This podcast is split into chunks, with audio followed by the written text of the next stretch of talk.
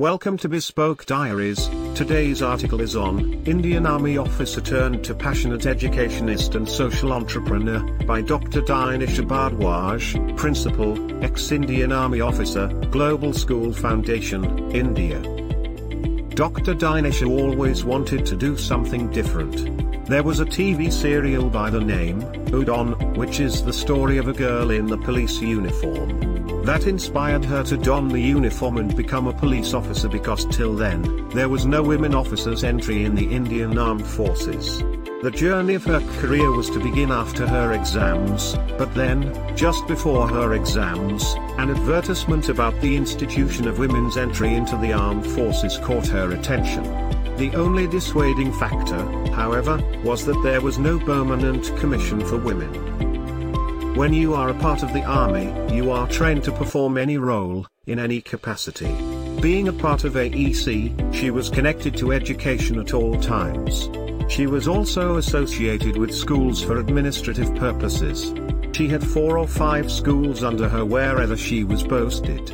After her service in uniform, she supported organizations raising schools. Destiny took its turn and her husband was posted to Shillong. She did her PhD in education from NEHU on scholarship. It was then that an army friend told her that they needed a principal for a school. When they moved to Indore, this became a major career path for her and that's how she joined direct school operations. Education in the Army Educational Corps is different from the sector in Civi, Civil, Street. Both are very different with each having its own extreme challenges.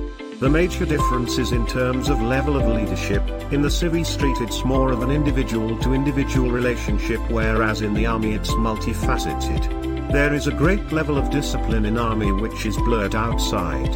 The challenges are of a different level, your decisions can cost lives in the army. Being in Civi's arena is a battle in a different scenario. In the army you get trained for anticipating and planning to tackle any situation, because once you have planned for the worst to be won over, nothing can surprise you then. She keeps telling her team that she has come from an organization where a good appraisal is when you come back without getting anyone killed. Incentive is not always monetary or a promotion. Sometimes, it's just doing something for a cause and feeling good about it. Firstly, what the civil education system should learn from AEC is a well-defined approach.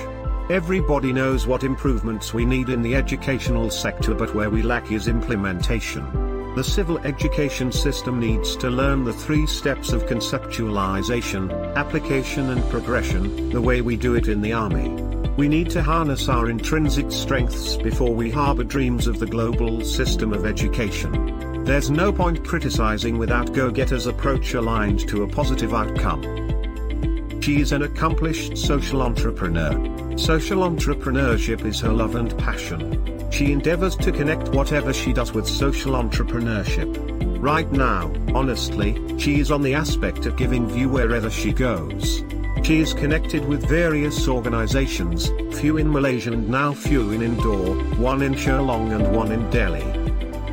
And then through these organizations, she is supporting them with whatever she has and that she was able to travel and do her bit. Depending upon the requirement. She has even traveled at her own expense to do her bit. It was a simply enjoyable soup for the soul.